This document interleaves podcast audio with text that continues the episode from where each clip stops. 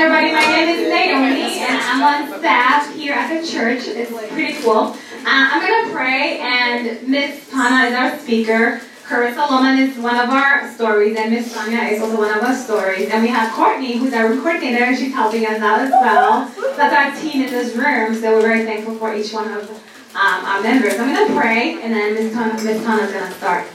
Also, if you have any questions, please write them down the cards. Um, uh, Miss Courtney, sorry. I'm sorry. Miss Courtney has cards, so she'll give you cards, write down your questions, and we'll get them answers at the end of the, the session. So I'm going to pray, we're going to start. God, we thank you for today. God, we thank you for all that you're doing in our midst, God. God, we thank you because you have a word to release this afternoon, God. We bless Tana, Carissa, Sonia, God. We pray that the Holy Spirit will speak through them, God, that every word they will speak will be life transforming to each one of us. In Jesus' name, amen. amen. How was lunch? Delicious. Good, good. Uh, well, if any of you have any of you ever been in a workshop that I've done before? Any of you? Okay, maybe a couple of you. Okay, so I get really red and blotchy, um, whether I'm nervous or not. Really? And then now that I'm 45, I'm gonna get hot. So Maybe we can get another chair. And and then I feel you have another uh, chair? I'm, I'm feeling. I'm like very disjointed in my head. So there's like a whole lot of notes going on in my brain. I feel like this is a, Oh, a sit subject that can Oh, you want to sit there? can go well and cannot go so well. And everybody who came in here has a preconceived idea of what this session is going to be about. And so I want you to throw all of that out and just let's just look at the Bible and let's just talk through some things and um, and just see what the Holy Spirit says to you. I'm just going to share a little bit about what the Holy Spirit has shown me in my lifetime and what I continue to hope He's going to grow me in. And the support stories are going to show you too what, what just what Jesus has been doing in their life in this area. Because we live, we can try to blame it on our American culture, which I, I think it does play a part, but you know what? We're humans, and it's called humanism. And the world revolves around us. And um, that's how we see it often. And so I love where Carrie in the morning session, even today, just really laid some groundwork um, already of kind of this topic. And so we're just going to jump in. And um, I'm going to remind you the name of this session. It's called Practical Life Balancing God's Perspective on Beauty, Fashion, Home, Possessions in light of the world we live in our everyday, ordinary life, how do we live it the way God intends us to live it? That's the question I've been asking myself since I was assigned this role. So, uh, let me. This is going to be a little bit interactive. I am the small groups director here at Good Church, and um, I'm really good at it. Except that the slide earlier said it, so now it's like my brain. Okay. Okay. Um, but I love small groups, and so this is not quite a small group. There's a little more than eight to ten people in the room. Uh, but at times, I want you to be a little bit interactive. So I want somebody to be brave and tell me why, what about the title of this session made you come to this session? Shout it out. Practical. Balance. I can hear you. Fashion. Okay, as you can see, I do not represent fashion. I have a t-shirt on and some, you know, and the same jeans I wore last night because they fit the best with my boots today. And I didn't want to wear sneakers, and although now I really wish I would have because my boots are making me hot because it's like 60 degrees outside. Hallelujah. Um, spring is coming. All right, thank you. Anybody else? While you came? Well, I'm going to tell you, say it again. Balancing. Balancing. That was my key word I took out of this study too. Um, I want to first say this is not going to be a workshop where we're going to talk about you can wear this, you can't wear this, your house should only be this many square feet, uh, you should be only spending this amount of money on decorations or whatever, or if you love Pinterest that you're a heathen sinner going to the pit. That is not what this is about. Now, if the Holy Spirit happens to say a little something to you about how much time you spend on Pinterest or how much money you spend on your clothing, that's between you and Him, but that's not going to come from this crew right here. Okay? All right. So let's start with defining perspective. Uh, the dictionary defines perspective as the capacity to view things in their true relation or relative importance. The ability to understand what is important and what isn't. An accurate rating of what is important and what is not. Uh, it was interesting sub point on this when I was looking at the de- definition that before the 1400s, uh, in art, when people would paint portraits and stuff, they didn't have the concept of perspective and how to draw and paint that way. So they just made certain objects bigger if they were more important. And I thought, huh, we haven't really come too far in 2018. It's really the way advertisers work with us, right? They really make sure we know what's the most important thing, the most important message they want us to get. And um, so I thought that was interesting that that doesn't just come naturally, our perspective. Um, and today we use the definition, the way you see things as a result of who you are and what you do. So we're going to look at the Bible's perspective about us a little bit, all right? I thought about it this morning that I should have put all these verses in the PowerPoint, but I didn't, so I'll just read them to you. Uh, Genesis 1.27, so God created human beings in his own image, in the image of God he created them. Jeremiah 1.5, I knew you before I formed you in your mother's womb. Before you were born, I set you apart, and I appointed you as my prophet to the nations. Psalm 139, very common verses 13 through 17. You made all the delicate inner parts of my body and knit me together in my mother's womb. Thank you for making me so wonderfully complex. Your workmanship is marvelous. How well I know it. You watched me as I was being formed in utter seclusion, as I was woven together in the dark of the womb. You saw me before I was even born. How precious are your thoughts about me, O God. 1 Peter 2, 9 and 10. But you are not like that, for you are a chosen people. You are royal priests, a holy nation, God's very own possession. Every single one of us in this room, we are God's very own possession. That blows my mind. The little emoji with the, um, Still going on in 1 Peter. As a result, you can show others the goodness of God, for he called you out of the darkness into this wonderful light. Once you had no identity as a people, now you are God's people. That reality needs to affect our practical everyday life. Okay, so then we're going to go on to some other scriptures. This is Jesus talking in Matthew, and he's um, at the Sermon on the Mount. Carrie hit on it this morning. So those first verses, I'm like, yeah, okay, I am royal priest, I am God's possession, I am made in God's image. Yes, wonderful, so great. Then Jesus comes along and starts talking totally opposite. We're his chosen people, but we live for a God that works in a very different way. So now he's saying God blesses those who are poor, who mourn, who are humble, who hunger and thirst for justice, who are merciful, whose hearts are pure, uh, who are persecuted for doing right. Thank you so much. God blesses you when people mock you, persecute you, lie about you, say all sorts of things against you because you are my followers. If you're angry with someone, it's like you've killed them. If you look at someone with a lustful thought, it's like you've had an adulterous affair. If someone slaps you, turn the other cheek. If you're sued in court and your shirt is taken from you that you just bought an incredibly great sale at wherever's the coolest place right now, H&M is pretty pretty all right. Maybe I'm sorry.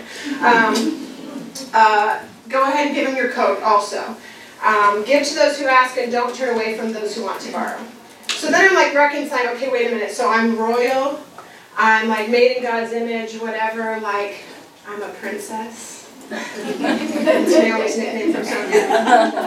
Uh, you know, like I'm royalty, whatever. Uh, but it doesn't really reconcile very much because um, who's like, you know, like Kate and Prince, which one?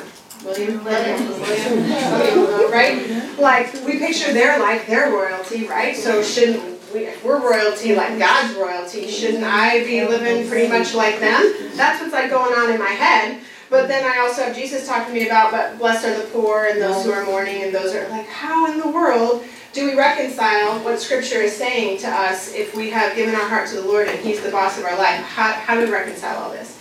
And um, I tend, I, I, I kind of tend to see two different messages. There's either the message of prosperity or the message of austerity. That was my fancy word. I had to text Carrie and go, what's that word again? Austerity. So basically, prosperity is kind of I deserve it, uh, kind of that name it, claim it, because I am the king's daughter. Gimme, gimme, I, I, I. Then there's the austerity where deny, deny, deny, sell it all live in complete destitution, as lowly as I can get in this kind of almost earn my salvation, earn grace, earn favor with the king, kind of living down here kind of a thing. Um, and so neither one can be the right place. There has to be balance. That's why I love that you guys caught on that. I love the word that Carrie put in the title of this workshop is balancing it. Because if all those great, wonderful things are evil, then it then this workshop probably needs to be deliverance from all of our desires of those things, right? We're just gonna come in here and smack it out of everybody.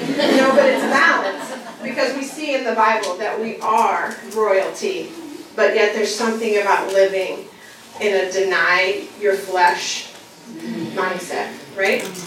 Okay, so then then I start looking at people in the Bible. Look at Jesus. He didn't have a home. The Bible says he didn't even have a place to rest his head. But David, like one of Jesus, one of God's favorites, has like the palaces and the wives and the this and the everything. And you're like, okay. So I would rather identify with David. you know. Um, sorry, Jesus. Uh, Abraham, crazy blessed, right? Joseph, he ends up going up the ranks. He's like right under Potiphar. I mean, he's like he's he's living the life. He's practically, you know, Caton, Prince, whichever one we just decided. And um, you know, look at God. He built for himself a temple twice, mind you. Beautiful, intricate, every detail, every gem, every gold, every this, every that. Beautiful home for himself. So the austerity message can't be right because if God is willing to build this big beautiful home for himself, himself, then we made in his own image as his children can't it, it doesn't reconcile, right? So we got to try to okay, so how, what am I what am I supposed to do?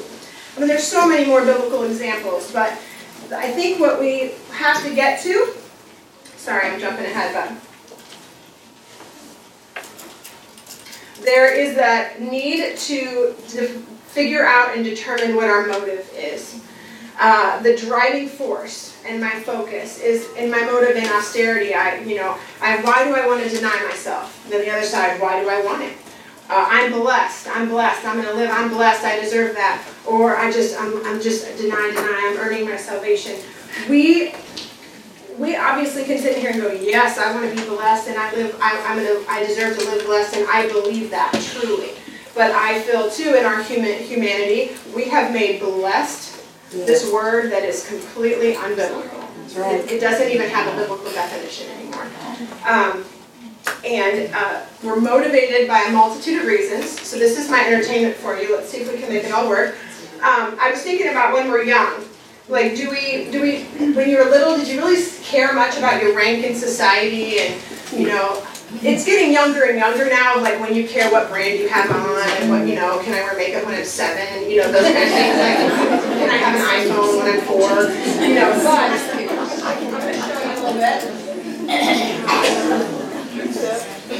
Oh, there you go. So when I was young, that's me and that's my brother. We lived in Mexico for a couple years as missionaries. I obviously uh, didn't care a whole lot.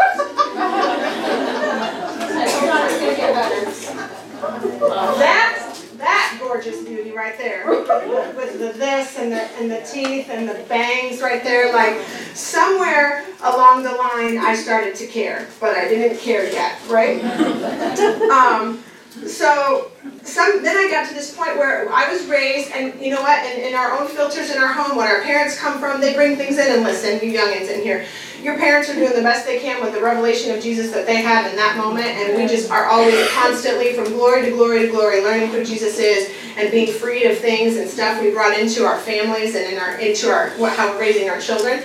I was raised in the time where it was absolutely you just did not leave the house without makeup on.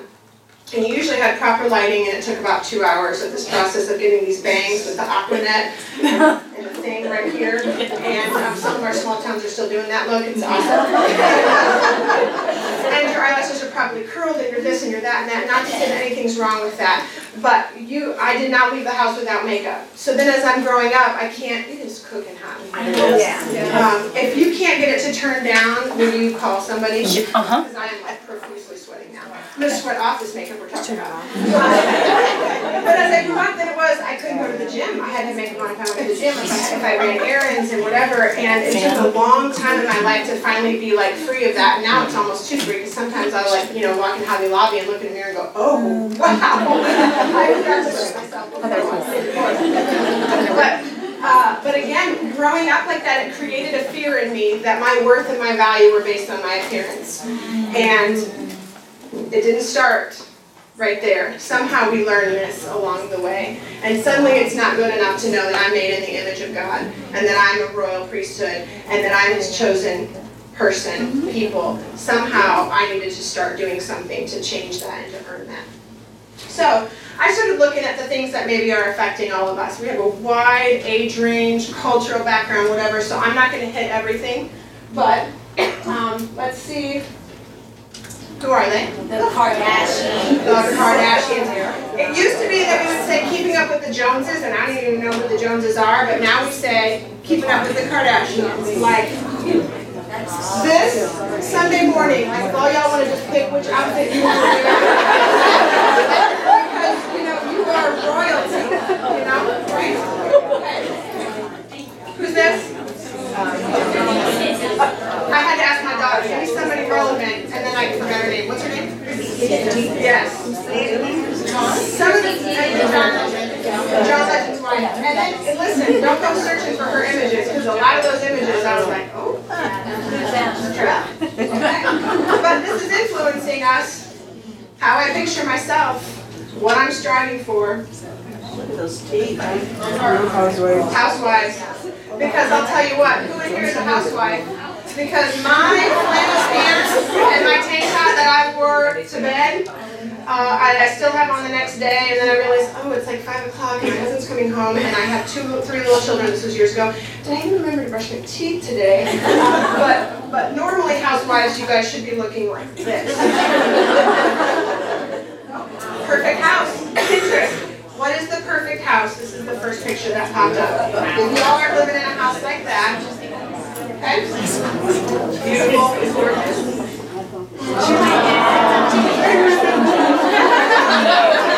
Right? Absolutely. Practical life at its best. How do we balance our possessions, our home, our beauty, our fashion?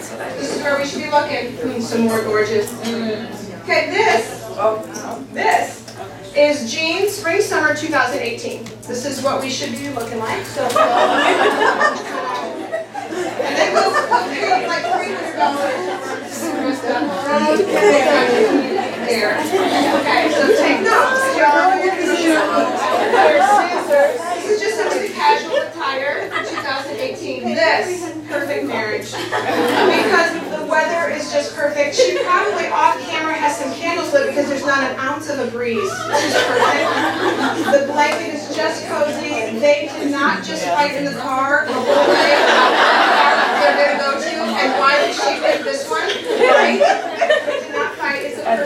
Thank you.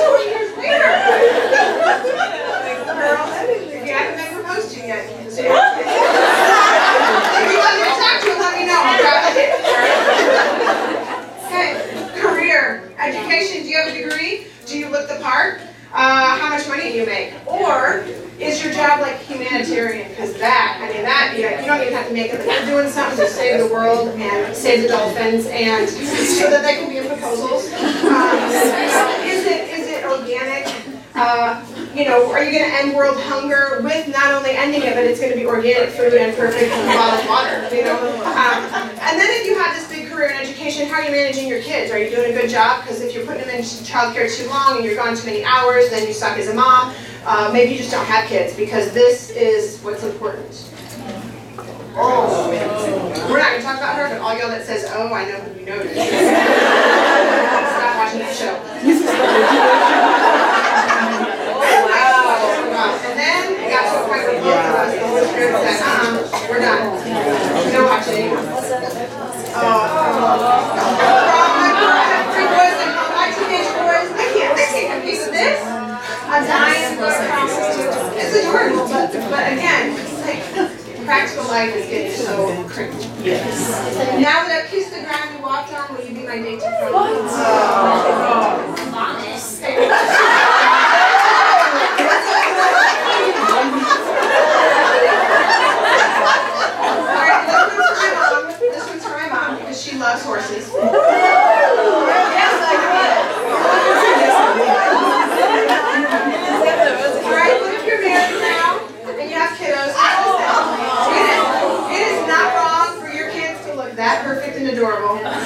But I can guarantee you, you mamas, you know full well, half the time you turn around, you're like, what in the what is on your face? And I thought I put shoes on you. Where are your shoes? Oh my gosh, your t-shirt is on inside out. Is that what you just wore on Monday that's been on your floor for two days? Yeah. Okay, how about this one? Did you buy him what? Or purebred? Two play at a time. How do you do that? There you go. Got it? Okay. What? Purebred. All the things we judge. All the things we judge. All right, how about that body of yours, the little royalty of, of Jesus, made in God's image? If you're the best woman you can be, you're doing, you're, you're lifting plates. Some of you plates are. It's actually been so I have to play my husband my whole life. Like, it's not fair that I will never get to bench plates. Those are things that are important to me. Or dunk a basketball. That's not fair. But that's, that's me. But those are the things that were valuable to me. Um, okay, what about, so you should be doing hot yoga. Uh, you should be running marathons. You should be killing it in CrossFit. You should not only be doing Whole 30, but you should be doing an organic version of Whole 30. and you need to roll out of bed with your amazing, dewy, sun-kissed, makeupless skin in your messy hair don't care bun. That's perfect the first try. I know y'all do it like three, four, five times before it comes out perfect, but, but this is how I rolled out of bed this morning.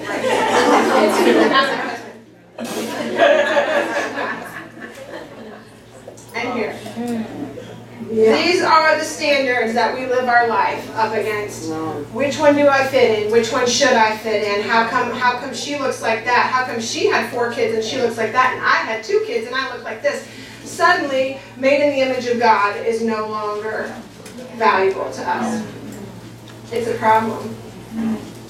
Uh, the images that we've been seeing right here line up to me. Actually, it was funny. I was looking for this scripture and I was talking to Pastor Walt last week, and he was like, "Funny, I'm getting ready to use this in my sermon." So last week he used it, 1 John 2, and it's the scriptures about the three main temptations. 1 John 2, 15 through 17. Do not love this world or the things it offers you. For when you love the world, you do not have the love of the Father in you. For the world offers only a craving for physical pleasure, a craving for everything we see on Pinterest a pride in our achievements and our possessions. These are not from the Father, but they are from this world. And this world is fading away along with everything that people crave. But anyone who does what pleases God will live forever. Say that again, second John what? 1 John 2, 15 through 17. So what pleases God?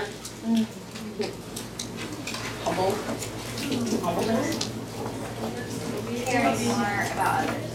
Obedience, caring more for others. Um, our hearts.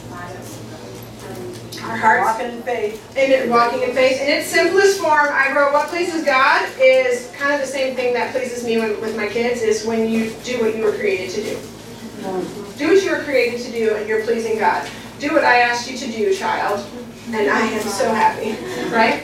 So what was it that you were created to do? Somebody said it over here. Worship. Worship. Another way we see it in the Bible is bring God glory. We like to think that it's all about us and that He sent Jesus to save us from hell. He actually didn't send us Jesus to save us from hell. He sent us Jesus because He is God and He deserves all of the glory. And without Jesus, we don't know to get our act together and give God all of the glory. And then we just keep telling everybody else and telling everybody else so that He has to cross over from what, uh, what He's doing to save me to it's all about Him. How can I give you glory, God, because you alone deserve it? That's what it is. Psalm 46:10, be still and know that I am God. We all love that part, and we leave off the second part. I will be honored by every nation. I will be honored throughout the world. Isaiah 43:7, bring all who claim me as their God, for I have made them for my glory. It was I who created them. 1 Corinthians 10:31, so whether you eat or drink or whatever you do, anyone the rest? Do it all for the glory of God. Uh, currently, as a staff, we're in perspectives. If any of you are taking the Becoming a Global Christian class or have taken it, anyone, anyone, anyone? A couple of you, a handful, okay.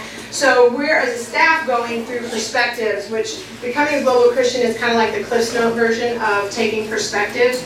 And um, I don't know how you say it in a nutshell, Naomi, do you know? Perspectives is basically learning perspective. View life through the lens of the kingdom. Viewing life through the lens of the kingdom, of God's kingdom. That's it. Really good. Nicely done. So uh, I've, I've been reading. Uh, we all we have to have all this oh this crazy reading we have to do every single week. Oh my gosh! But I'm really learning a ton. I love it so much. Um, and in this perspective study that I was reading this last week, we um, they were looking at and talking about uh, the Exodus and God coming and the Israelites, and He tells Moses uh, to go to the Pharaoh. And what is Moses told to tell him? Let my people Let my people go. Good job, you little show-offs. Good job. Most of us, for perspectives, knew it was let my people go. But the rest of that statement is so they can worship me. And uh, you know, I, I, when I read that, it's been since I started going through perspectives, it just is changing our whole perspective on God, why I'm here, who He is, kingdom minded, kingdom purpose. Which then, if you're wondering why we're talking about all this and we're supposed to be talking about, you know, uh, house, possessions, fashion, because if I can't get to the very basic part of why I'm here and what this is all about, then it's gonna it's gonna significantly affect why I want, why I dress, why I need makeup, why, why, why. So in Exodus, we look at how great and loving God is that He wanted to save His people. He's such a wonderful God. That is true, but it's incomplete. Why did He want to save them? You said it. So they can worship me, is what He said, right? So we are, we're blessed. When we're blessed, He's blessed and vice versa. That's what it's about, you know? And we've all had an Exodus experience. If some of you are new to your faith in the Lord and you're like, what the heck is she talking about? We all have been lost and in bondage to our own sin, just like the Israelites were in bondage in Israel. We've all been there. And God came and we allowed Him to take charge in our life and we broke free from the bondage of that sin. That's like an Exodus experience for us, our own personal Exodus. Um, but we tend to sometimes stick right there, you know, our purpose, our freedom, I'm finally free, he loves me so much, you know, all those things, but it is so that we may bring him glory in everything that we do. It affects how we live our practical life, or at least it should. The questions we have to start asking ourselves then is what are we worshiping? And how are we worshiping him? So now we're starting to get to motive, right? That's where we're getting here. Do I want these things? To please and glorify, my, glorify myself. Like Carrie talked about, women, we dress for two, two people groups, men and other women. It's so true. It's so true. I have to think about, going to stand up in front of everybody. Okay, is my pooch going to be sticking out? Am I dressed simple enough, but not like I just rolled out of bed and I'm just going to go to a soccer game? Uh, you know, it's this ridiculousness because I care about what you guys think about what I'm wearing because you're going to sit here for 45 minutes and look at what I'm wearing. It's terrible. Isn't it terrible? We're supposed to be each other's best friends, you know? Anyway, that's a, that's a side. Okay. So, am I dressing, or do I want these things to please and glorify myself or others, or do I want these things to be used as tools for His purposes? There is absolutely nothing wrong with being in fashion, with dressing beautifully, with taking care of your body, with having a beautiful home. Uh, it's again the motive behind it. Am I approachable? Do I dress that people feel like anybody can approach me and talk to me about their life, or do I suddenly look completely unapproachable and unrelatable? You know? Um, am I willing to give anything I have in a moment's notice? That's something my husband and I have talked about for the last 20 years we've been married, and he has led so well by example. When we first got married, uh, he had never heard about tithing before. Had, he, he knew nothing about it, and uh, and I had my daughter already, so we immediately, when we get married, we have a four-year-old that we're raising. And I had my own house cleaning business. Uh, that's what I had started um, with the help of some people to try to be able to support myself and my daughter. And, um, and he was a fresh out of school accountant. So me with my house cleaning business made more money than he did as a fresh out of college accountant. Okay? And we had a daughter, and like I was just telling the kids this the other day, so dad's car was an old Monte Carlo that um, was primer colored, like it didn't have paint on it, and it burned so much oil that if you were stuck behind him at a green light, you would have been saying, or at a red light, you would have been saying your big girl words. I don't care how long you've been saved. You would have been saying some big girl words because you were dying of the fumes of what this car was burning. And somebody tried to break into that lovely piece and car but didn't know what they were doing and broke the steering column. And so then he would have to start it every day with a screwdriver. and he was going to work in his like, you know, hundred dollar little suit, uh, driving this car, you know? and um, why are we telling you this right now? I can't remember. where- Giving things away. Giving things away. giving things away? Oh, yes, okay. So, so sometimes I feel like people see people see you now Yes. Mm. and they think, oh, she doesn't have any idea. Oh, she doesn't even know. Mm-hmm. And they have no idea the journey that we've been on. You know, or like when I was growing up and my parents had just gotten off the mission field and my dad worked at a gas station while my parents were in Bible school and while my brother and I were in Christian school. And he would bring home the leftover, uh, you know how they sell, sell like the Subway sandwiches, the hoagie sandwiches, whatever, and donuts at every gas station you go to. Whatever was left over that they couldn't sell the next day, my dad would bring those home, and those would be breakfast and lunch for us. Or people would anonymously leave bags of groceries on our front porch. People look at us now and they think I can't relate, and they think that I've never struggled or had anything in my life, and I'm like, oh, you have no idea. And most of us in this room can say that very thing. So, uh, so the car situation, then as we were married and, oh, learning to tithe, that's what it was, um, tithing. He had never uh, learned about tithing, and I had said, hey, listen, when I was single with Kirsten, um, I, I knew that no matter what, even if dollar for dollar it didn't make sense, God is always our provider and we need to tithe. Could you trust me in this decision? And he, being an accountant, said, uh, sure, uh, but that doesn't work on paper. And I said, I know, but let's do it. And we've never gone back, never, never, never. And uh, the side note to that is God rewards ridiculous giving. You can never outgive God. Never, never, never, never. And I learned from one of the best, uh, and she happens to be one of our speakers. Um, you can't outgive him. If he says, you know, if he says give, give, give your bed, then give your bed. Sleep on the floor for a little while, and he's going to provide you a bed, um, or or he's going to provide you a free chiropractor, or a. You know, like you just have to. And that's what I'm saying, am I willing to give anything at a moment's notice? And that came from my husband of really just of recognizing it. And so when we were talking about cars, we were a little further down the road, and we needed a car, but we were in deep in Financial Peace University. Anybody know that? Yeah. Okay. Dave Ramsey.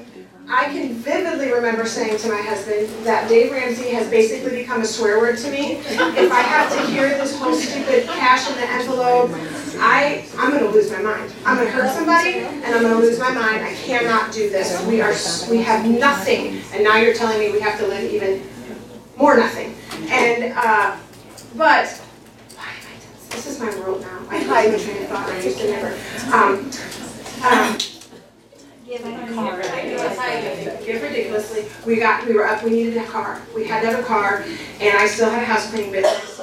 And, um, and we really needed a car. We had saved five thousand dollars, and we were like, okay, God, we need a car for five thousand dollars. Then I remember saying, gosh, if I could have anything, I would love it to have leather seats, like that would be really cool.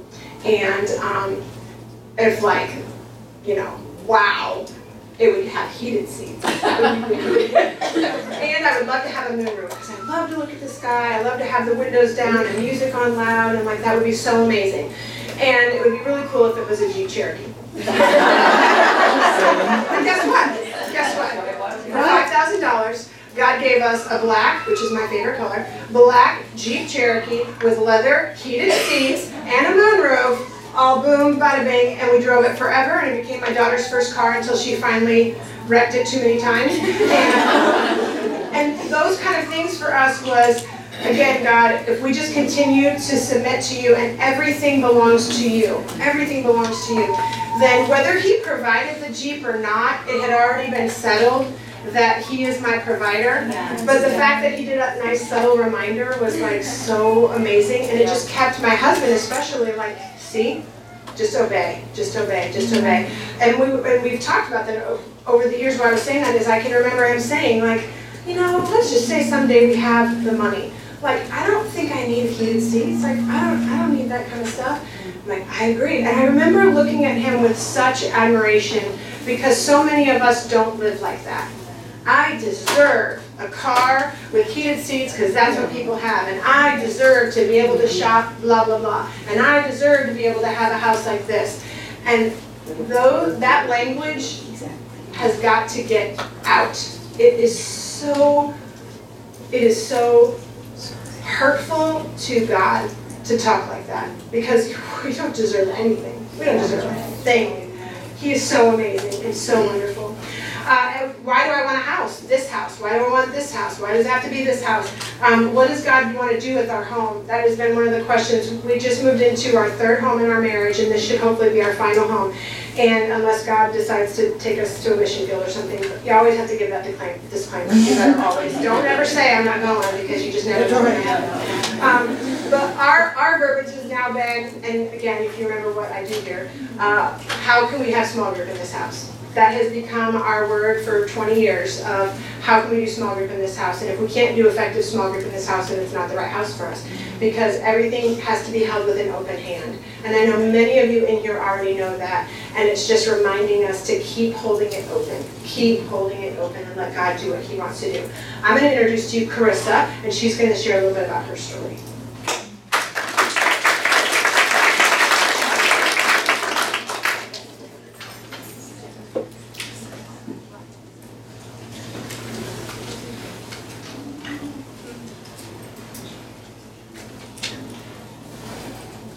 Gotta time myself. Hey everyone, I'm really excited to be here today. Um, for those of you who don't know me, my name is Carissa Lawman. I've been coming here for a little over seven years. Um, I'm married to John Lawman. He's on the worship team, and we just celebrated our third wedding anniversary. So the, um, just in preparation for today, the passages of scripture that the Holy Spirit highlighted to me were Romans 12, 2 through 8. When I started coming back to church seven years ago, um, I started viewing everything differently. And how does a Christian see things? You know, what should I be doing? Um, but I really needed to shift my perspective to Christ's view as much as I could. Coming from a secular viewpoint, I wanted to get Christ's viewpoint. So Romans 12, 2 is, Do not be conformed to this world, but be transformed by the renewal of your mind, that by testing you may discern the will of God, what is good and acceptable and perfect. And just thinking of a practical application for that, uh, my good friend Naomi and I went shopping last year, and we devised what I call now the worship test. And I use this now most days. So, can you fully worship in the altar at what you're wearing? Can you raise your hands? Can I do this? Can I get down on my hands and knees? I don't ever want whatever I'm wearing to distract me or stop me from what God is doing in me or be a distraction to anyone around me. I don't need any, you know, people on stage, people behind me. Let's just, we're focusing on God. So you can look attractive and trendy without being the center of attention. Um, there's some, there's a lot of people that go here, and I don't really need to name names, but there's a lot of people who do a good job of looking attractive without being the center of attention, without, you know, going all out Forever 21 or whatever. Something all Um,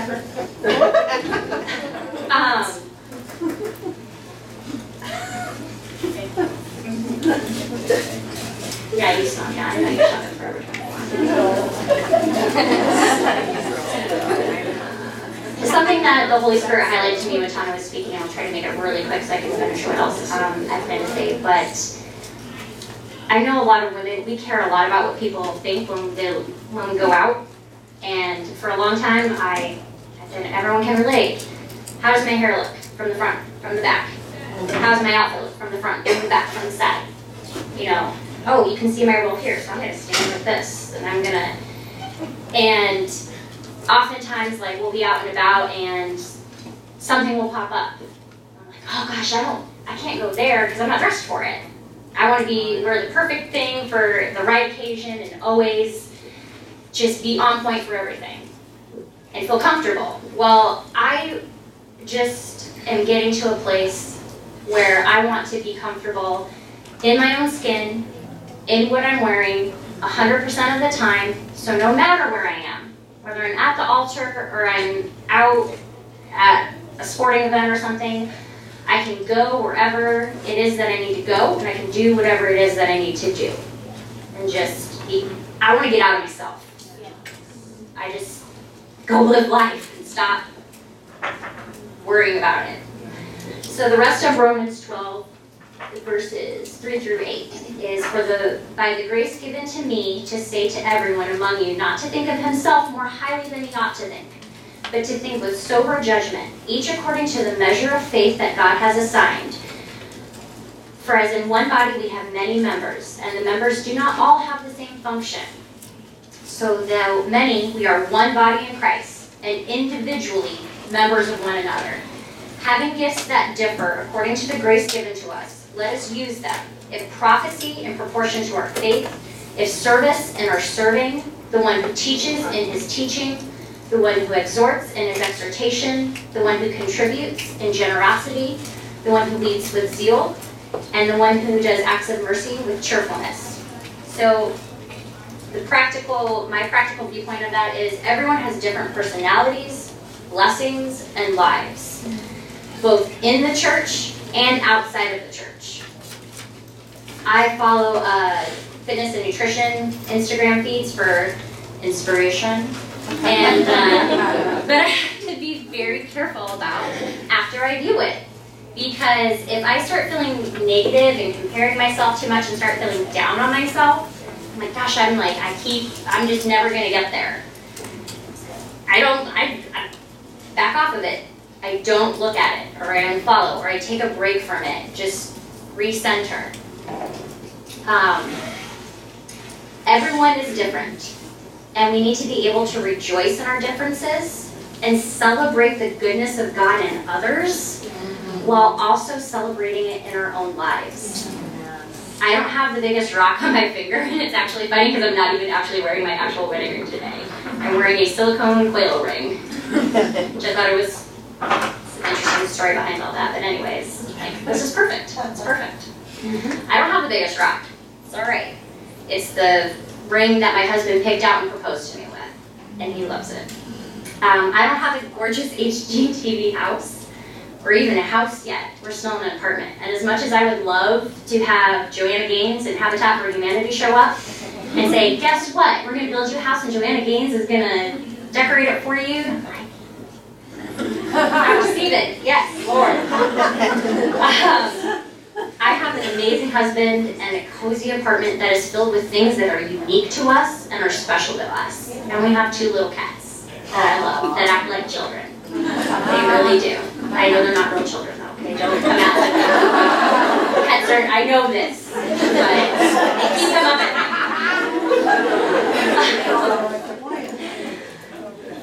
and I, I do believe that one day God will have a have a house for us. God will have the right house for us at the right time because we want to glorify Him with our lives. That is our ultimate goal.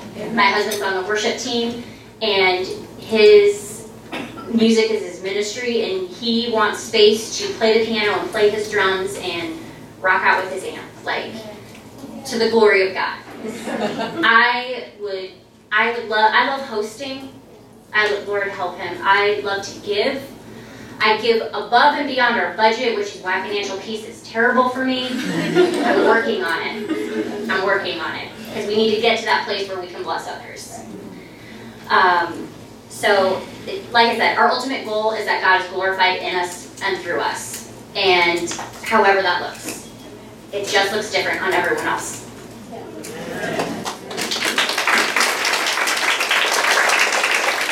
I'm gonna have Sonia go and share her story. Oh, And if you have cards, if you have questions, put them up in the air if you want something we want to hit on, otherwise we're gonna just keep talking. Thank you. My name is Sonia. For those of you who don't know me, uh, I, I, am married and I have three wonderful children.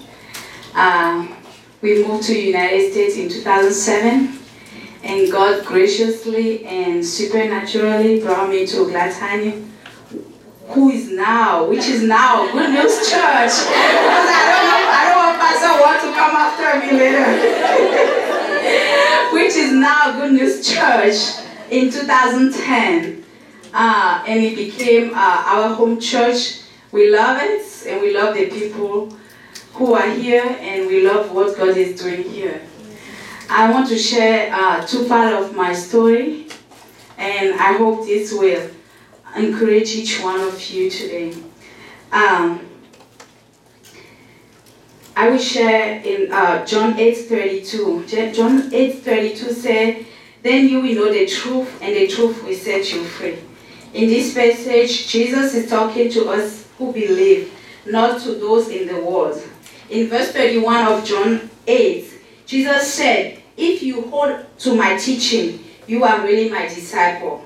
True disciple are more than being smart or having degree or having beautiful and big houses. Just like Miss Tana was saying earlier, those who are real follower of Christ will hold to his word obey the word and put the word into action every day and in every season and step of their life. My first testimony will be about my our home. Since we came to United States in 2007, our dream is to buy to have a house. But God's plan is another plan for us. And um, before 2013, I felt like the, the devil started putting my head. I know that God, I believe in God and I trust in God. I know that He's my provider and I have a strong faith. And for me, I felt like God doesn't make sense. I need a home, you know. I don't want to live in someone else's apartment anymore. I need a home. And this thing starts craving me, my heart, like it is like a food. I need it, I need it, I need it. But God has His plan because He's doing something that I did not understand at that time. So in 2013, we began the process of buying the house. And uh, shortly after, we heard uh, that our oldest daughter will receive a heart transplant. And at that moment, uh, the insurance that we have will not allow us to do the transplant here at Children's Hospital. So we were kind of jogging between are we staying in Nebraska or are we moving out of Nebraska? So we decided to drop off uh, the process of buying the house. And uh, after we dropped the process, we, we, we, we started going after pray, uh, through prayer. We believe that God can heal our daughter. So we decided to wait upon the Lord. And in this, during all this time, we were in two bedroom apartment. And I, after we decided to wait on God to see God miracle in our daughter, in 2014, we decided again, I said, I need a home, God, and I need you to provide a home so we can make our daughter comfortable. One night I was praying and crying on the middle of the night, like I was living in the street. You don't want to be around me when I'm praying. One, one on one with God, you know. I was crying like I was living in the street, but I was not. I'm, I had a place to live in. And then the person stepped come into my room full of light around and he come and touch me in a dream. It was like a dream because I pray and I scream until I fall asleep in my living room floor. And he touched me. He said, I am your dwelling place. So, and, and then when he said that, and after I woke up from the dream, for me, I said, that's it. Because he showed me a picture too. I said, that's it. God is my dwelling place. That means He's gonna provide me my home. So I become I become so excited. If you know me, you know, for those who knows me. And I start living with great expectation from 2014. See, that's it, I have my house. So we start the process again. And then everywhere I go, I will tell the real estate agent, this is the house I want. This is what God showed me. That's what I want. But it's it's it's something spiritual that was happening. And I was moving in the physical realm. And then one day I was driving, and then the Holy Spirit brought to my heart again about the same dream. Can you tr- uh, I am your dwelling place. Can you trust me, Sonia? So I felt like, oh, I need to trust God. You would thought I got it. I didn't get it. I still going after that. But long story short, God did his way in our life. And we stay in that two bedroom apartment. When our daughter was sick with a congenital heart disease, we stayed there until she got her heart transplant. We stayed there. God shut off all the door. Each time when we go after to get the house, something will always happen and we will bounce back again. And it's after three years that our daughter received a heart transplant that God was able to provide the earthly home that we I am craving of. For him, is my identity is not in my home. My identity is in him. And he's doing something. He, he's truly our dwelling place. Regardless, we believe in the we see it through it in the physical realm or not. And he did an amazing job through my daughter, for those of you who know her. Uh, the second story is about how I dress up. When I, I, I, I, the first credit I will give it to my mother. I thank God for a mother who raised me up, who taught me to live a godly way, to dress up for God and not for anybody else. And then until when I came and I, I met with my husband, he's a, a man of stylist man. His profession, he does clothes. So he want me to look professional all the time, whether I'm at home or not. This is kind of what Ms. Tana was sharing earlier, because it's his profession. So he wanted, that's what he wants. So, but when we moved to United States, I felt like, now, honey, I cannot continue doing this because when I go to church, people around me doesn't look like me. So I still feel uncomfortable and I, I decided to not identify myself with him anymore. Until one day, I was, I was going to church with him. He dressed up so nice with his suit and everything because this is what he has passion on. And we, we argue literally from the way going to church and coming back. I was so upset to, with him. We went to church. I didn't even sit by him at church that day because I felt like what people would think about me. Then I came home. There's something I don't understand about God. Each time when I try to get mad at my husband about something that I thought he gonna rebuke him, God never does the way I want it. so that, that night I slept and then God really showed up to me many times in dreams. So I had a dream. In the dream, I was sitting in the court of my house uh, outside and I was cooking. And as I was cooking, there is a man in the dream who came and he brought me a mail.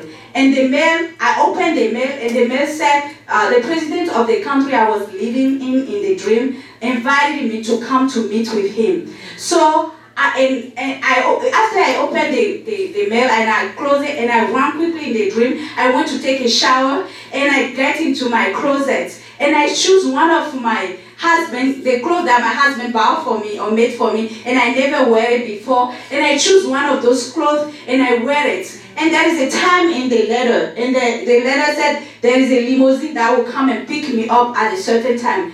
And I was waiting outside, waiting for the limousine to come in my beautiful dress. Guess what? No limousine show up. And there is a man who show up in the dream to me and he said, you look very nice. And I want you to wear your nice clothes every day. I am your president.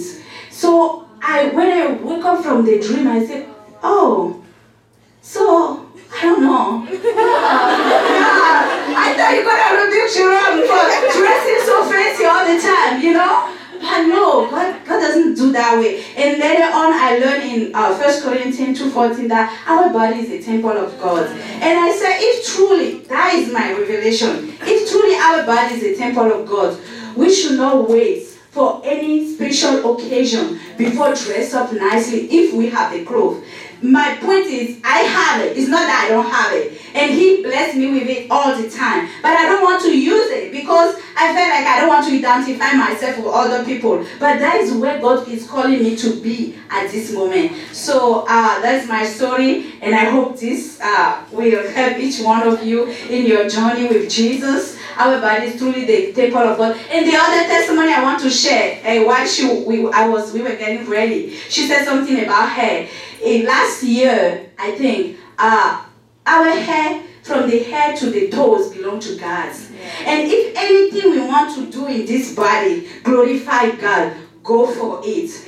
Last year, I decided to cut my hair because I want to support a cancer cause. And my flesh start telling me, why will you cut your hair? What people will think about you? La la la la la la. Even though my husband gave me okay to go do it. Then I stood up in my my bathroom mirror and I started looking at myself saying, okay, what will I look like if I cut all this hair now? Because I cannot cut and make it fancy. I want to support the cause, so I have to cut it completely.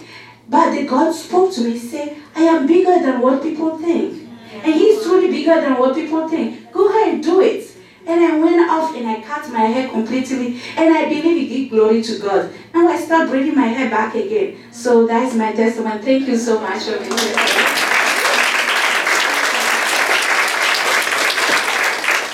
that conversation is that I want to be able to do those braids too. Um,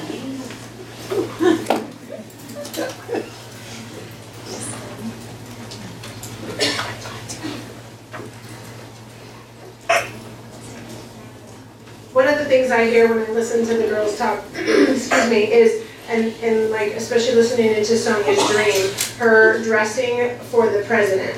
And the key in that in that wasn't that she was buying this big beautiful gown and whatever for anybody else, but for the president and in her dream. And that our motivation again uh, has to be for God alone and His glory, not to make myself feel better, not to make myself feel like I can uh, compete with the big dogs or whatever. And there, you know, there's the flip side too. We, we start out talking about austerity, whatever. You know, if I if I don't take care of this body, this temple of the Holy Spirit that God gave me, and like take a shower and wash my hair sometimes, and, and wow, and, and, and put on some clean clothes, you know, I can't be doing much for the kingdom either because nobody even wants to come over and talk to me, you know. And so there has to be there has to be again the key word in this workshop is the balance of that of of, of what how we carry ourselves, our home. Okay, I my first home uh, we bought in Benson, and um, God was so here. Let me back up. It was a chicken coop. Next to it was the farmer's house. Um, I don't even know over in Benson, and and then we were what was the chicken coop. And then they kind of like remodeled that and made that and added on some things and made it a house. Uh, so it started out with that detail that also had a murder suicide that had taken place in that house. And that was the first house that God provided for me. Yep. You know, you guys watch too many movies, it was all clean, it didn't look like a murder suicide, it just happened. But I knew the background, and then I got to meet the neighbor who was the one who found them in the house, and like, you know, I get to hear all of this or whatever and be like, this is my home, this is my home. Well, some of you know Pastor Howard and Patsy Rice, who used to be on staff here, and I had called them and said, Pastor Rice, you know, my whole life I've been raised where like you come in and you and you like when you have a new home and you and you pray over it and you anoint the doorpost with oil and I don't want to just do that because people do that. I, I want to know why I'm doing that and do we still do it today, blah, blah. So Pastor Rice and Patsy came over and some of our dear friends at the time um, came over and kind of explained it and we prayed over this house. And Patsy, I remember still, still saying, uh, she spoke right, she knew exactly where I was. Spirits do not dwell in houses, they are, you know, abide in people, whatever, you need to not be afraid. There is nothing that's in this house. This is your home, God's home, and God's going to do great things in this home. And we lived in that house for 10 years. And for eight, probably seven to eight of those 10 years, every single Sunday night, we hosted a youth small group that had 20 teenagers in our house every single Sunday for seven or eight years. And God can take a murder suicide chicken coop that cost, you know, like, I don't know, $74,000, I think was our first house or something like that. And He, because we submitted that house to Him, He can do mighty things in that house.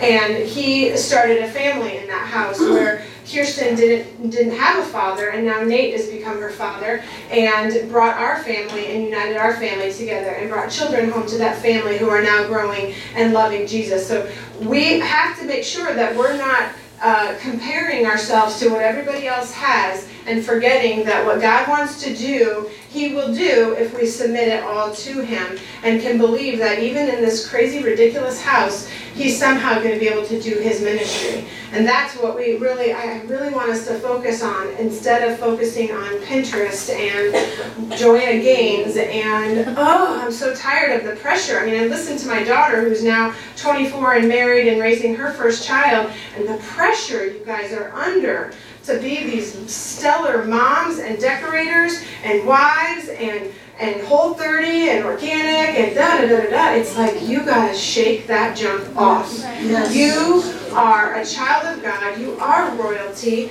and and you need to let God do what He's gonna do in you and be okay with whatever station He has you in in that season. Those seasons are moving, they're fluid. And just to remember that. Satan doesn't really care which lane you're on in the freeway to destruction. Some may choose the lane of misuse, beauty, and greed, while others may choose that of self-denial and asceticism, whatever you know, whatever you say, whatever. Um, what do I say? Austerity, but they're saying it is an ism, asceticism. Anyway, I can read it, but not read out loud. Um, Satan will openly tempt some to commit sin and immorality, while others he will deceive with overly strict rules and regulations. The distinguishing characteristic of the way of folly is that it begins with the rejection of God and with the refusal to fear the Lord. Satan allows men to be very creative in the way they go to hell. He does not care how you live so long as you live trusting in yourself rather than God, following your own way rather than the narrow way of wisdom. That came from a part where I'm not going to get to today, but when I was first praying about whether I was going to say yes to Carrie about leading this workshop, God took me to Proverbs 7, chapter 7 through 9.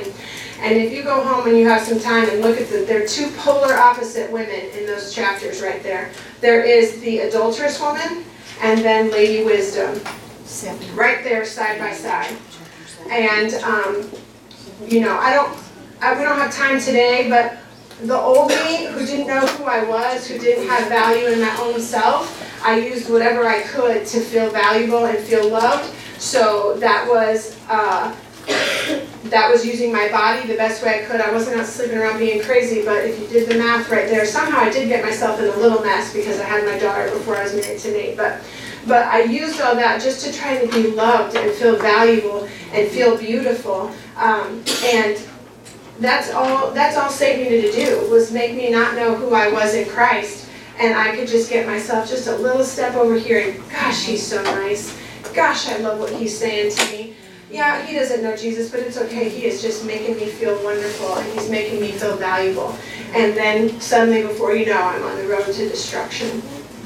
Any questions yet that have come in? But keep talking. Yes, ma'am. Who said that last quote that you read? Proverbs. The last quote about The Satan doesn't really care. Yeah, about no fear of God and. Uh, the distinguishing characteristic of the way of folly is that it begins with the rejection of God, Yeah. with the refusal to fear the Lord. Satan allows men to be very creative in the way they go to hell. He does not care how you live so long as you live trusting in yourself rather than God. We have till two, right? Okay. Uh, I have one more example I'm going to give, but I want to get to some of these questions first, and I'm going to end with her.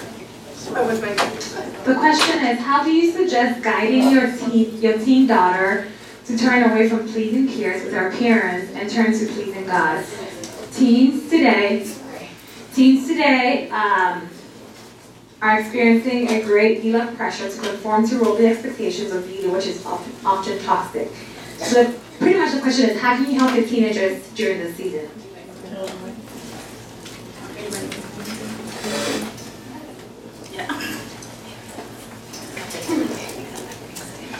Um, what I usually do is um, I try to like weekly.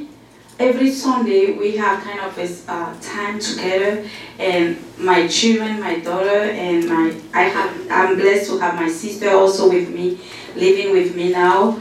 Uh, they will tell me what has happened throughout the week at school or at church or anywhere, and then we take a time to pray into it, and also because uh, I have a devotion that I, I bow and I give to each one of them, and daily they will read and test me what they read, whether we read it together or not. So we that's how, we pray together a lot. Like every morning, I try to pray with them, and all I can say is through prayer, through prayer and give them advice, sit down and listen to them. I know today we are very busy. Like Miss Turner was saying, not be cut with your professional job or whatever, and not give time to your children. Give them time and listen to them. Sit down and listen to them. The only thought I have is that yes, yes, and yes. And um, some of the best wisdom given to me as I was raising my daughter, I now just have boys at home, but um, sh- I have to think about her too. Um,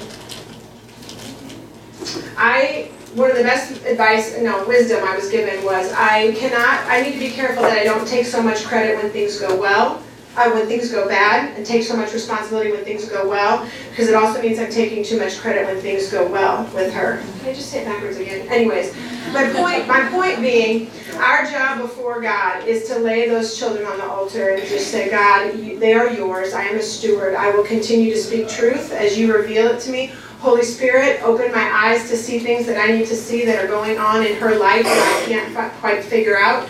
Um, daughters, we were them, we know. Uh, when, when we need to, we'll lie straight face right to you, right to you, look you right in the eye, and you think you're having a moment, and they are just, they're trying to, do- they're trying to wrestle out. The very thing that we're wrestling in here as grown women, they're wrestling out too, with no maturity, no experience, no whatever, in a very tumultuous world.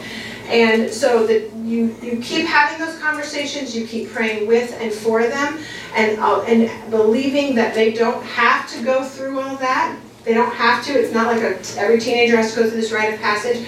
And at the same time, balancing that with if they do struggle, then that does not suddenly mean that you're a bad parent and that you failed. And that you have to remember that um, you, the more you set the example, you know, I, I will say, I, I do take ownership of some of the very things that Kirsten struggled with younger, is because I had, was still this, right here. So the things I was saying, how I saw my own body, if I thought I was overweight, all the things that were obsessive to me, or we didn't have enough money that I could buy the clothes that I wanted, or blah, blah, blah, blah, talking about those things in front of my daughter, what was it doing? Fostering the very thing I said I didn't want to foster in her. Those are the kind of things we have to be really, really aware of in our conversations with our children. Yes, ma'am, I'm so sorry. Really quick, I don't have children myself, but my best friend's daughter is 13 and I'm very close with her. And she was getting bullied at school and bullied on social media. And when she told me about it, I felt very helpless because I love her dearly and I can't do anything about it. And her mom was trying, doing everything that she could do to get the situation resolved at school. And um, it is resolved now, but the teachers and the principals, they were not very receptive at first. And so it's a very difficult situation to know that someone you love dearly, you cannot, I can't go to school with her. I can't beat up a 13 year old. I don't want to. But, you know what I mean? It's like, you have that, like, she's not my child, but I got a mama bear instinct with her. And she was my junior bridesmaid. And I just, so I just prayed. I prayed, I prayed, I prayed. I pray for her all the time. But what I also intentionally do is every time I talk to her, I tell her how much I love her. I tell her how beautiful she is. And it may sound like an after school special, but I tell her, you know, you are perfect just how you are.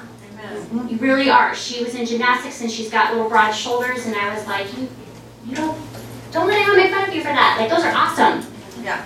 Like, that's what people lift plates for. Like, just really, I mean, yeah, just being intentional. Like, every woman just wants to be told how beautiful and worthy and valuable they are. And so, if you know me at all, you know that I am very free with telling people how awesome I think they are all the time. I will say what Chris is doing too is she's not her mom.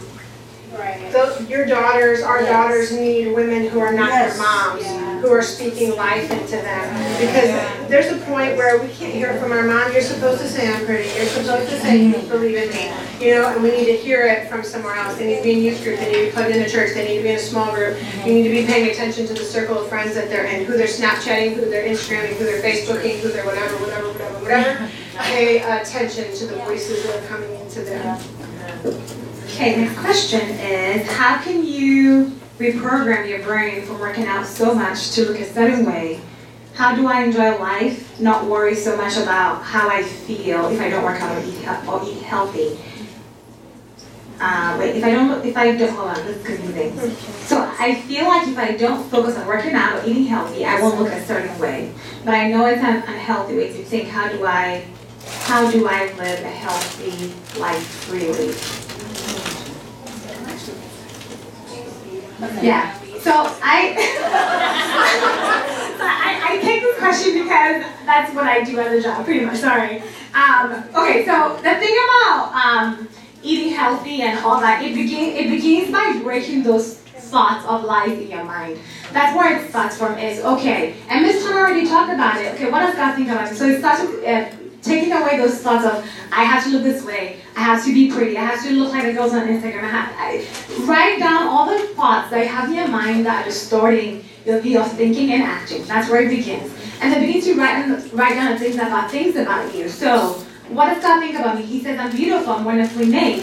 What does God think about, you know, how He made me? You know, God makes me a little bit wider hips. Enjoy the wider hips, you know. If God made you a little skinny, and just write down the way God, write down things God has made about you and enjoy it. On a different note, eating healthy and exercising is good for you. Don't overdo it. And you always know when you, you, you eat that donut and you feel like you have to go run a mile. That's bad thinking. And so be able to start learning how to recognize those bad thoughts that come into your mind. If you feel like you have to go on a run after eating a donut, go sit down and watch a movie. Like, just don't. like,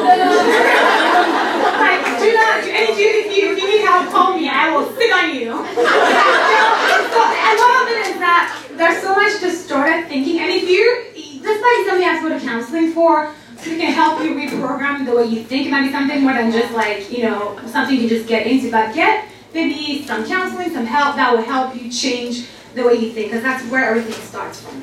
Okay? And your true identity is in Jesus Christ. It's not in what you are eating, it's not in your home, it's not in your, what you are wearing, but your true identity is in Jesus Christ. Everything else is compliments. And that's where the, the, the negatives, the pessimist side of me, the realist side of me says, yep and yep, but I still don't believe it. We all say that. And I, so uh, the question has to come back, do I trust God? Do I trust you? If, do I believe what scripture says? Do, do I believe it? And there's a point where the rubber meets the road, where you just have to make the choice. Yes. I have to choose to believe it until I believe it. And th- then it comes naturally. No, actually, I don't, I know. I don't know that it always comes naturally. I think the enemy still always knows. He knows exactly what to do to get in my brain. So I have to continue to fight that. It's a choice. It's a choice. This is a good question. Would feeling confident while wearing makeup, doing your hair, and dressing up account of glorifying God? I think so. If you feel confident about it and if God bless you, uh, you don't want to go get to something that you cannot afford, you know, just do it. It glorify the name of God. God is a God of beauty. He's a lovely God. He wants to see his children.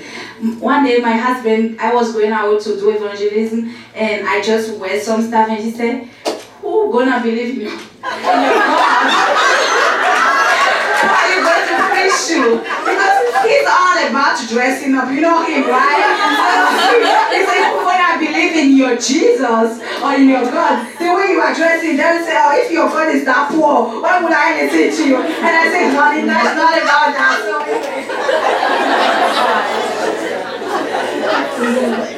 I would just say I felt both sides of it. I felt uh, like there could be condemnation for going out with a fresh face, like really done up, and I felt like, oh, if I show up at this particular place with all my makeup on or in a certain outfit, like I'm going to be judged for being done up, you know, or whatever. You know how we overanalyze. Yeah, yeah, yeah, true. And you know what?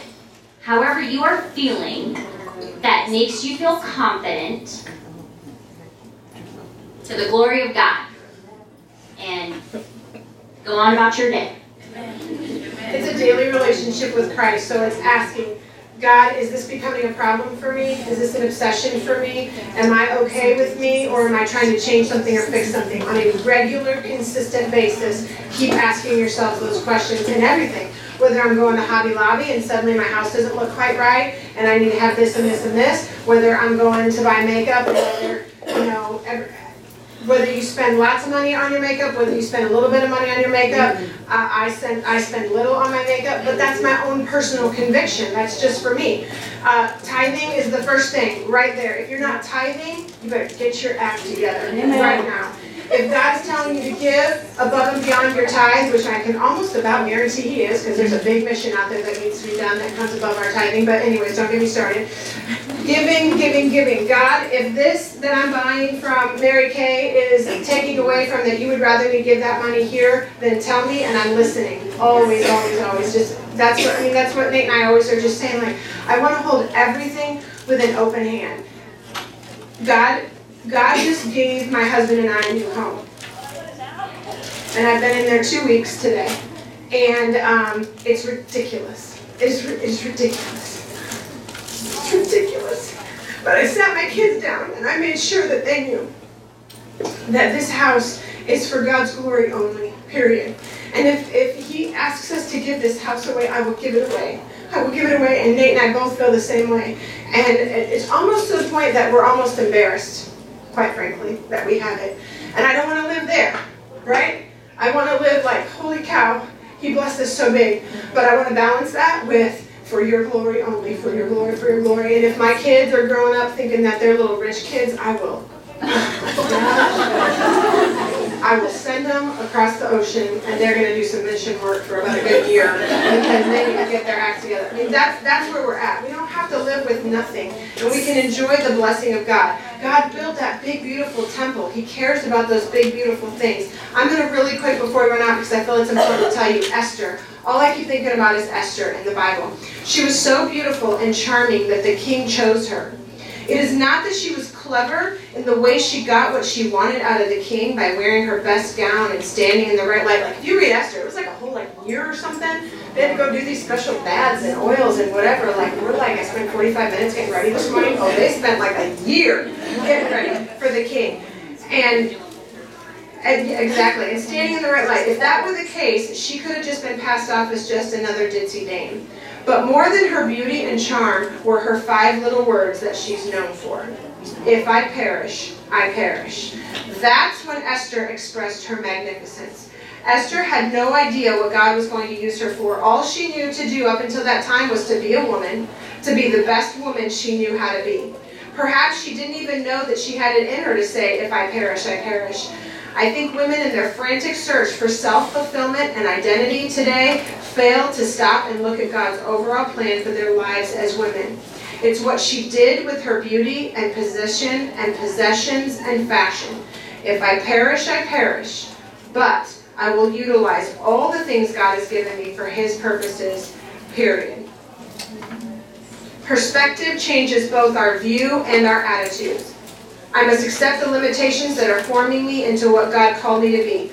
My limitations may be mundane, not glamorous or noble, something a maid could do. I've been a maid. I must commit myself to look at the opportunities and limitations of my family, home, washing, cleaning, illness, whatever it is, and see them as the sun, rain, and food that will grow me into what the Lord has designed me to be. We must not become women who have lost the overall perspective of God's plan, who are looking for significance rather than magnificence. That is amazing. One final Elisabeth Elliot quote.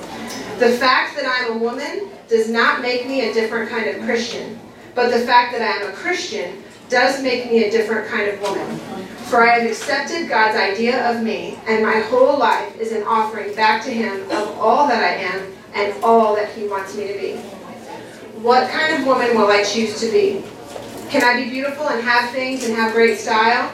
Do I need heated seats? Am I envying those who seem to have all of that? Some of these things, if we don't have them, they're creating worry and anxiety, jealousy, doubt. Is that where you find yourself right now? We need to take this to Jesus and let Him heal and free us to worship Him no matter our station in life. That was back in those Dave Ramsey days too. If I had to accept where God had me and get a hold of that jealousy, get a hold of it, get a hold of it. Because we also don't know what's going on in that person's life. We think that they might have it all and all together and they might be dying inside. Am I following his command to tithe and give? You cannot outgive God. We need freedom from any perspective other than the Lord's. Esther, she's just so amazing, right? So amazing. Um, do we have another question we want to hit on, or do we need to go? Anything else? Anyone else have something? Just gonna pray over you. God, I thank you for this time together. If there were questions that you had or you wanted to talk about it, you can come up and talk to any one of us after this. God, I thank you for who you are. I thank you that we are beautiful and fearfully and wonderfully made. God, I thank you that you took the time to form Eve so beautifully in the garden. You took time to form that beautiful garden for her to live in, her first home. God, I thank you that you care so much about everything that we do and breathe and, and um, feel and enjoy. God, the other day when you had the hugest moon ever rising at the same time as the hugest orange beautiful sun was setting, you reminded us that you do care about beautiful things. You do care.